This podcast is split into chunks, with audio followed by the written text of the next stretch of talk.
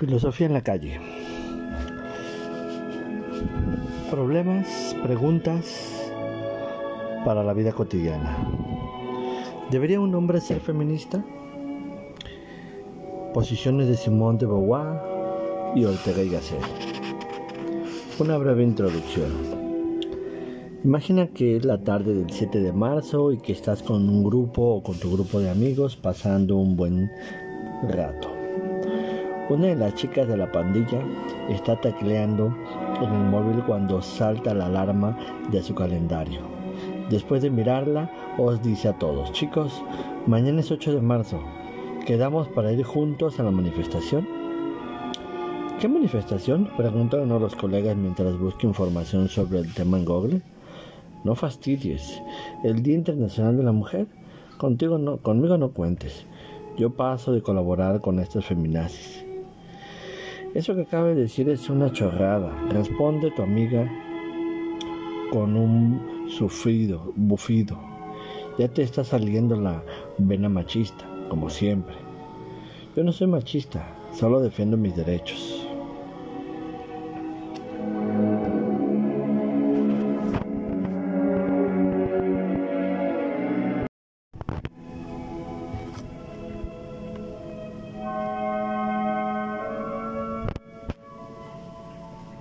El feminismo es machismo invertido.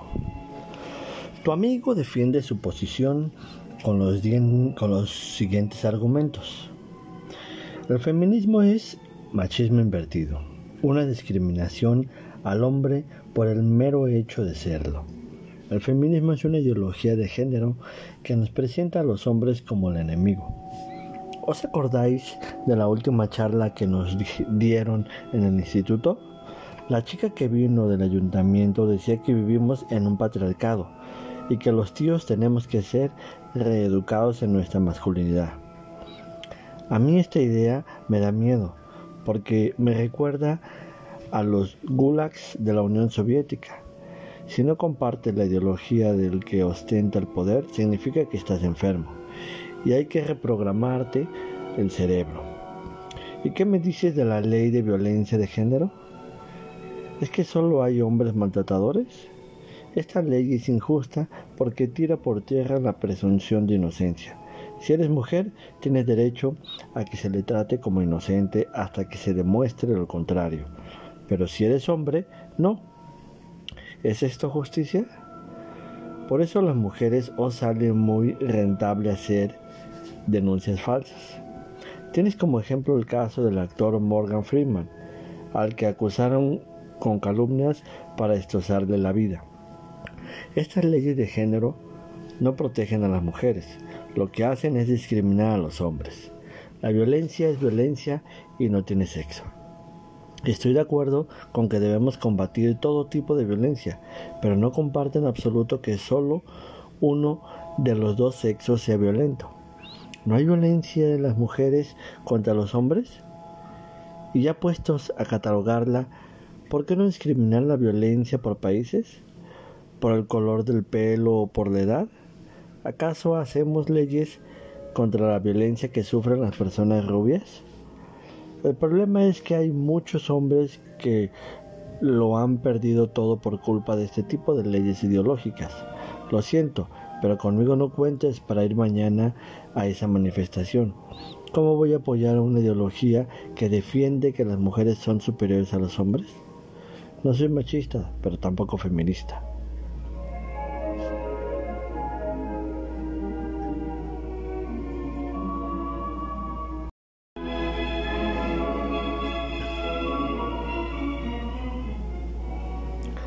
Las feminazis y el hombre de paja. Tu amiga después de esperar pacientemente a que su interlocutor termine su exposición argumenta. Eso que describes no es el feminismo, lo que estás haciendo es tergiversando para que te sea más fácil atacarlo. Y el mismo hecho de que uses el término feminazi te delata. Esa palabra la creó gente de mentalidad conservadora para desprestigiar el feminismo y presentarlo como un grupo de mujeres que no solo se sienten superiores a los hombres, sino que profesan el mismo odio hacia ellos que el que los nazis demostraron hacia los judíos. pero a mí no me la cuelas, como nos explicaron el otro día en clase. Lo que estás haciendo es lo que se conoce como la falacia del hombre de paja, o sea, caricaturizas mi posición y cambias el significado de las palabras para que te resulte más fácil atacarlo.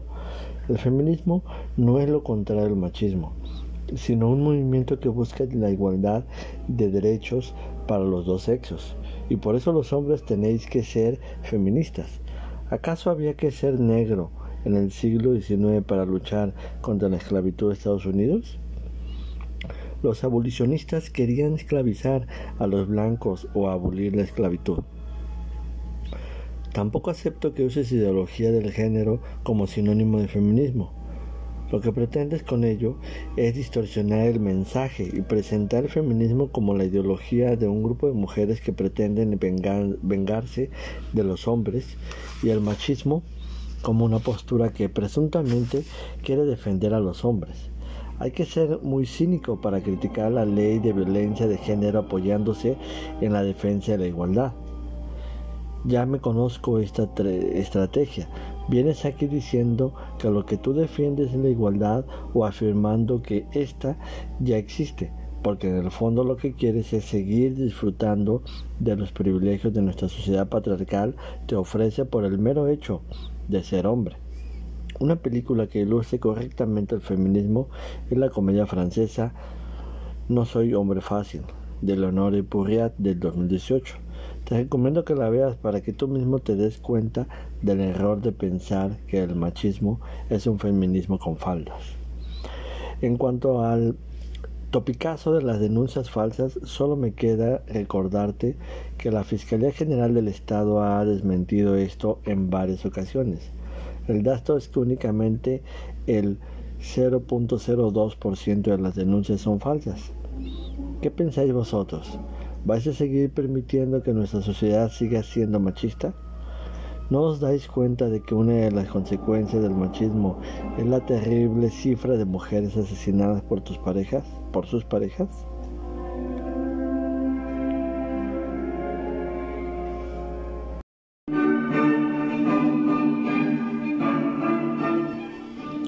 No se nace mujer, se llega a serlo.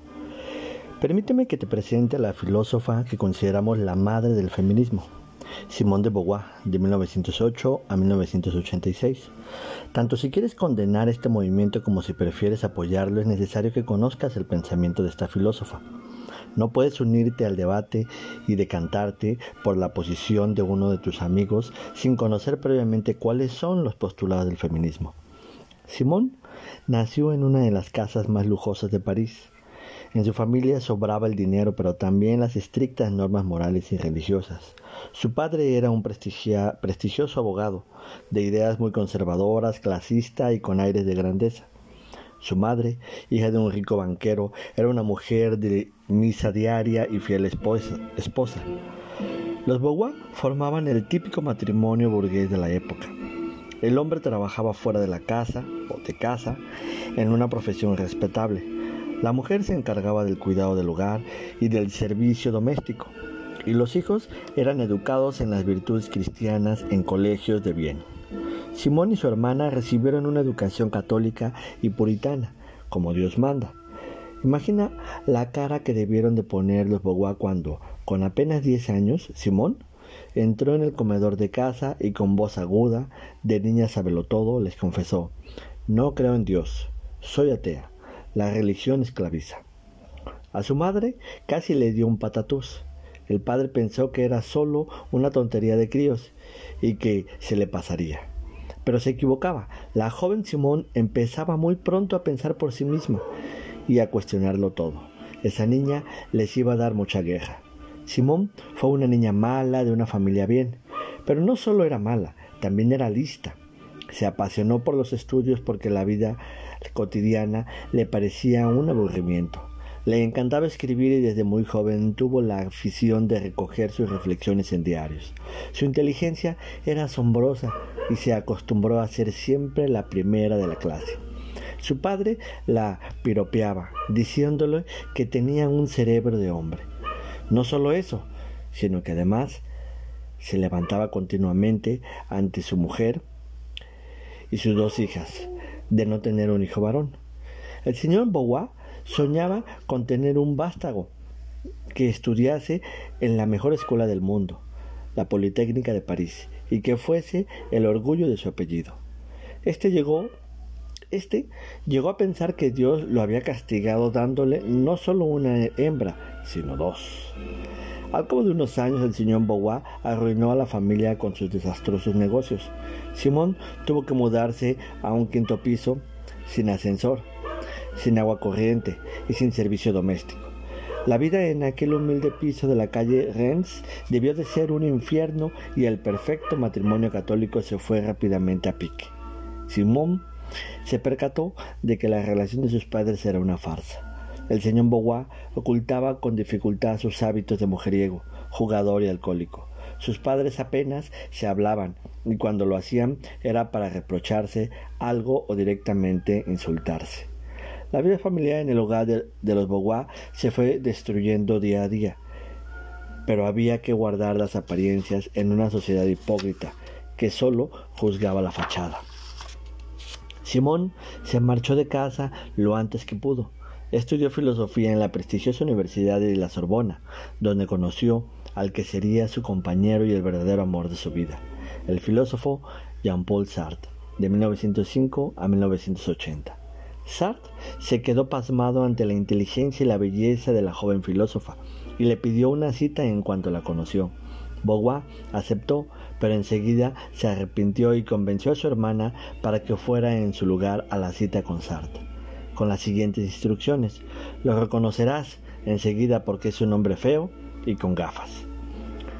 Lo que enamoró a Beauvoir de Sartre no fue su físico de gimnasio y su cara de galán de Hollywood.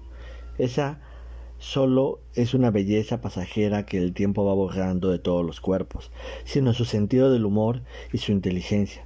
Sartre y Beauvoir eran los más brillantes de todos los brillantes jóvenes de la Sorbona. Cuando alguno de los dos hacía un examen oral, todos los estudiantes de la universidad acudían a escucharlos. La amistad entre ambos fue creciendo hasta que se convirtieron en amantes.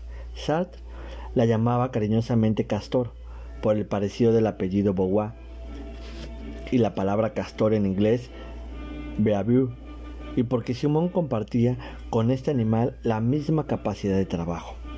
El respeto que se profesaban era tan grande que siempre se trataron de usted. Una tarde, en uno de los bancos del Museo de Louvre, Beauvoir no pudo contener las lágrimas. Ambos habían terminado los estudios y los habían destinado como profesores a ciudades diferentes. Sartre a Le, Le Havre en el norte de Francia y Beauvoir a Marsella, en el sur. La separación le estaba rompiendo el corazón a Beauvoir, y Sartre, para consolarla, le propuso una solución, si se casaban. El, el ministerio los enviaría al mismo instituto. Ella cambió las lágrimas por una mueca de ira. Sabía por el ejemplo de su madre que el matrimonio suponía la pérdida de la libertad para la mujer y su progresivo confinamiento a las tareas del hogar y a la crianza de los hijos el matrimonio multiplicaría para ella, por el hecho de ser mujer sus obligaciones, y por eso había decidido no casarse nunca ni tener hijos. Como escribiría más adelante, el matrimonio es una institución burguesa pugnante, repugnante, similar a la prostitución, ya que la mujer depende económicamente de su marido y no tiene posibilidad de independizarse. Pero si no querían casarse, ¿cuál era la solución para llevar una relación a distancia? Lo que vas a leer ahora quizá te sorprenderá o te sorprenda, ya que el amor de estos dos filósofos hizo saltar por los aires los férreos esquemas de la moral sexual de la época. Beauvoir y decidieron libremente tener una relación abierta. Firmaron un contrato nada convencional por el que los dos quedaban librados para mantener relaciones esporádicas con otras personas pero se comprometían a no engañarse nunca y a ser siempre sinceros el uno con el otro. La idea era vivir justo de manera opuesta a como habían vivido los padres de Beauvoir, que se habían prometido fidelidad, pero que se engañaban el uno al otro. Los jóvenes filósofos practicaron la poligamia, el amor libre y el sexo libre. Sartre decía que sólo el amor por Beauvoir era necesario, mientras que el resto eran simples amores contingentes. Su relación escandalizó a una gran parte de Francia, pero también fue un modelo de verdadero amor para el resto del país. La pasión de Sartre sintió siempre por su castor la, de, la demuestran estas palabras que el escritor envió a su amor desde la distancia. Cita. Mi querida chiquilla, hace mucho tiempo que he querido escribirte por la tarde después de las salidas con amigos. Esta noche te amo de una manera que aún no conoces en mí. Estoy dominando mi amor por ti y llevándolo hacia mi interior como elemento constitutivo de mí mismo. Esto ocurre mucho más a menudo de lo que de, de lo que lo admito frente a ti, pero rara vez cuando te escribo. Trata de entenderme. Te amo mientras prestas atención a cosas externas. En tu luz simplemente te amaba. Esta noche te amo en una tarde de primavera. Te amo con la ventana abierta. Eres mía y las cosas son mías, y mi amor altera las cosas a mi alrededor y las cosas a mi alrededor alteran mi amor. Te amo con todo mi corazón y toda mi alma. Fin de la cita. Beauvoir profesaba por Sartre el mismo sentimiento y luego estaban los otros y las otras, que fueron unos cuantos. Ambos se reencontraron en 1943 en Rouen y no solo compartieron alumnos, sino también amantes. Beauvoir tuvo relaciones lésbicas con otra profesora y con varias alumnas, a la vez que compartía un touch and go con un joven alumno de Sartre. Francia no estaba todavía preparada para tanta libertad sexual, por lo que Beauvoir fue suspendida como profesora, acusada de incitación a la perversión de menores. Sartre no. Beauvoir y Sartre pronto se convirtieron en las grandes estrellas del mundo intelectual francés, aunque curiosamente a ellas siempre la presentaban como la pareja de Sartre. El filósofo era él y Beauvoir solo su digna compañera, hasta que llegó una obra que lo revolucionó todo, el segundo sexo. En este ensayo Beauvoir analiza la condición de sometimiento en la que se encuentran las mujeres en nuestra sociedad y a la vez plantea estrategias para liberarlas. Esta obra es fruto de una revelación como la que tuvo Descartes junto a, la estufa y a la que le sobrevino a Kant después de leer a Hume. Beauvoir nos confiesa, empecé a darme cuenta de las dificultades de las falsas recompensas, de las trampas, de los obstáculos que la mayoría de las mujeres encuentran en su camino. Miré y tuve una revelación. Este mundo es un mundo masculino. Mi infancia se había alimentado de mitos forjados por los hombres. El segundo sexo se ha convertido en la Biblia del feminismo. Por eso, ya sea para criticar este movimiento o para defenderlo, deberías dedicar algo de tiempo a leerlo. La publicación del segundo sexo fue todo un éxito. Solo en la primera semana en Francia se vendieron 22.000 ejemplares y en Estados Unidos alcanzó la cifra total de un millón de copias. El segundo sexo es una minuciosa bomba de relojería contra el patriarcado, es decir, la organización social en la que la autoridad la ejerce el varón, jefe de la familia, el patriarca, que además es dueño del patrimonio, de los hijos y de la esposa. Algunos hombres sintieron que la obra cuestionaba su autoridad y sus privilegios, por lo que las agresivas reacciones contra la filósofa no se hicieron esperar. Beauvoir recibió toda clase de insultos, entre los que destacan los siguientes: insatisfecha, frígida, priápica, ninfómana, lesbiana, cien veces abortada y madre clandestina. Muchas librerías se negaron a vender la obra. El Vaticano la condenó con furia. El Partido Comunista desaconsejó su lectura porque eso no interesa a las obreras. El Premio Nobel de Literatura François, François Mauriac escribió un artículo en la revista de Beauvoir, que Beauvoir había fundado junto a Sartre, en el que decía, ahora lo sé todo sobre la vagina de vuestra jefa. ¿Cuáles son las barbaridades que escribió Beauvoir en el segundo sexo y cómo pueden ayudarte a decidir si debes acudir o no a la manifestación? La idea de que de la que parte Beauvoir es que, aunque la mujer haya conseguido el derecho al voto y a la educación, no se encuentra aún en una situación de igualdad con respecto al hombre. La filósofa utiliza todas las ciencias sociales que están a su alcance, la psicología, la historia, la sociología, la antropología, etc., para llevar a cabo un análisis con el que sacar a la luz la condición del sometimiento de las mujeres. Si eres mujer, Simón de Beauvoir te explicaría cómo sin que te hayas dado cuenta, la cultura te ha ido moldeando desde la infancia para que llegues a ser una copia perfecta de un modelo de mujer, que algunos hombres han diseñado. Lo que eres como mujer, la feminidad que te distingue frente a la masculinidad no se debe a las hormonas, sino que es la cultura la que te hace ser como eres. No es la naturaleza, sino la cultura la que ha fabricado mujeres subordinadas a los hombres, dependientes y sin iniciativa propia. Desde pequeñita te han educado en el sometimiento a un varón y en la idea de que la única forma de realizarte es como esposa o como madre. Si no abres los ojos, serás tú misma la que transitas transmitas todo esto a tus hijas y a tus nietas.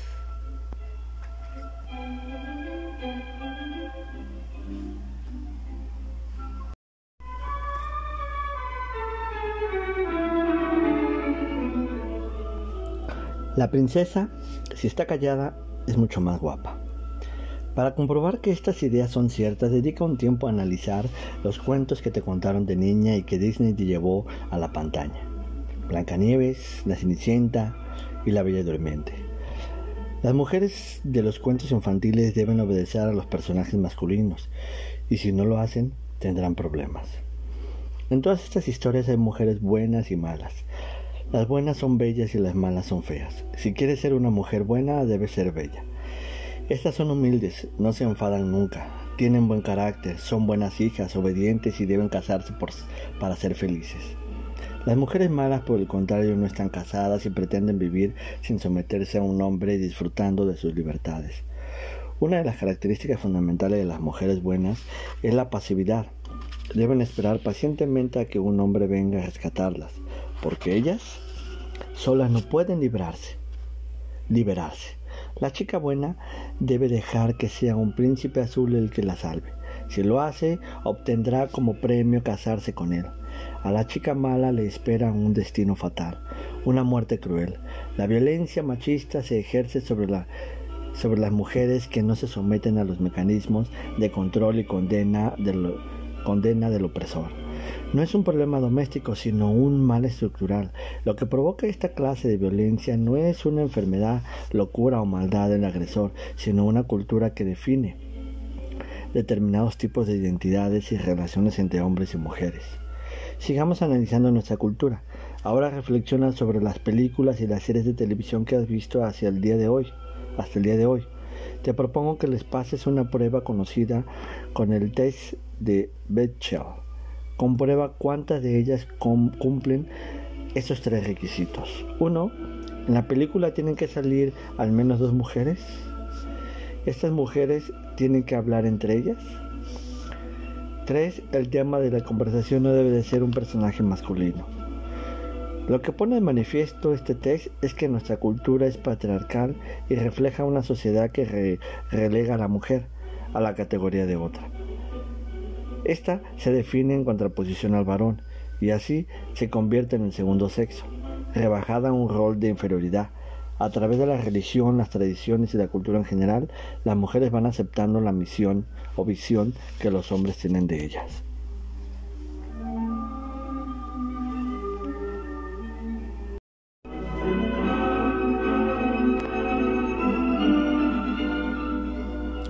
No se nace princesa, se llega a serlo.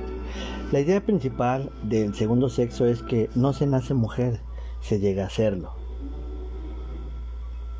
Lo que quiere decir que el género es una construcción cultural sobre el sexo. Por lo tanto, no existe una esencia femenina. Las características que consideramos exclusivas de las mujeres las has ido aprendiendo desde, tu nacimiento y te relegan a una situación de esclavitud, de sometimiento. En cada juguete que recibiste, en los textos bíblicos que te leyeron, en los cuentos, en el propio lenguaje, te adiestraron para que fueses la otra. Si quieres llegar a ser una buena mujer, tendrás que ser aquello que los hombres esperan que seas. Los valores femeninos son un producto social, no biológico, que buscan encarcelarte en el hogar y excluirte de los procesos de producción, de la toma de decisiones, de la política y de cualquier otro ámbito de poder. La consecuencia de esta cultura machista es que las mujeres quedan encerradas en el hogar, pierden las vinculaciones sociales y les resulta imposible ser libres.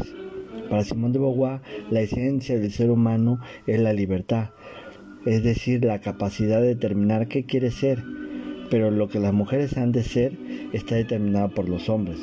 Por eso ellas, aunque tengan derechos políticos, continúan estando sometidas. Es urgente un proceso de liberación que permita a las mujeres decidir por sí mismas qué quieren llegar a ser. Y para conseguirlo son necesarias dos cosas. La primera, que las mujeres tengan trabajo e independencia económica. La segunda, que la lucha sea colectiva. Simón de Beauvoir te invitaría a ti y a tus amigos a luchar por la emancipación de las mujeres para construir entre todos una sociedad igualitaria. La lucha por la igualdad de género no es un asunto de mujeres, sino de derechos humanos. No hace falta ser mujer para combatir la alienación, la esclavitud y el sometimiento. Luchar por su liberación es hacerlo de una sociedad, por una sociedad más justa para todos.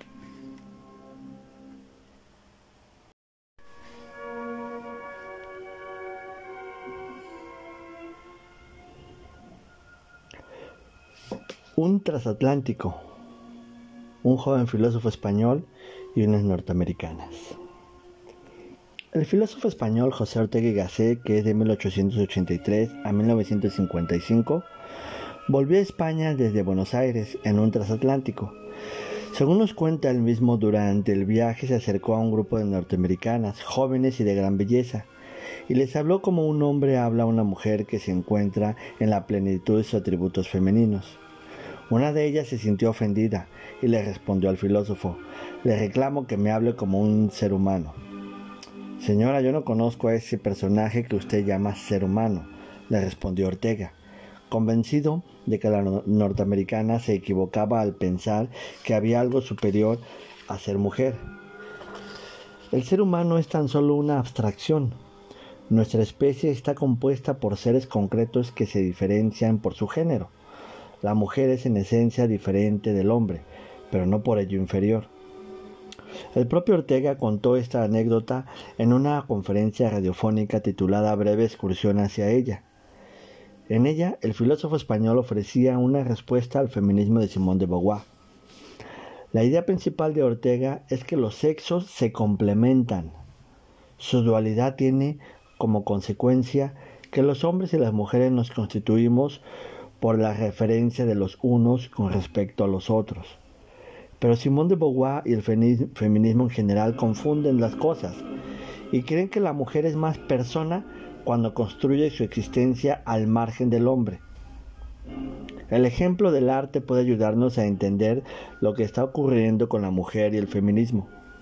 Cada movimiento artístico ha tomado la tradición como punto de referencia desde el que buscar una inspiración pero en el arte actual el principio inspirador es simplemente hacer lo contrario de lo que se había hecho siempre. Es decir, se propone como arte algo que es no arte. El feminismo hace exactamente lo mismo. Invita a la mujer a que determine su identidad dejando de ser lo que hasta ahora ha sido. El feminismo obliga a la mujer a ser no mujer y encima lo hace en nombre de la libertad. No es cierto que el varón haya determinado hasta ahora lo que ha sido la mujer en el pasado. La feminidad es el resultado de lo que los hombres y las mujeres han sido o han ido decidiendo libremente. El feminismo no solo es un error intelectual, sino que además pretende enfrentarnos a hombres y mujeres. Los sexos no deben luchar entre sí, sino complementarse. El feminismo nos impone la tiranía del mito de la igualdad haciéndonos creer que las cosas son mejores cuando son iguales. A Simón de Beauvoir y a las feministas en general les parece una forma de sometimiento que se considera a la mujer en referencia a un varón, pero no entiendo por qué ha de haber una incompatibilidad entre ser libre y estar referido a otro ser humano. No te aconsejaría ir a una manifestación que fomenta la tiranía de la igualdad, en nuestra sociedad. Recuerda los monstruos que crearon las ideologías de la igualdad en países como la antigua Unión Soviética. Hay un modo diferente de ser humano profundamente distinto del masculino y que llamamos feminidad. No debemos igualarnos, sino complementarnos y complementarnos. Ya es 8 de marzo, Simón de Beauvoir y Ortega y han dicho todo lo que tenían que decir sobre el feminismo y te toca decidir en qué tipo de sociedad quieres vivir, apoyas o no la manifestación.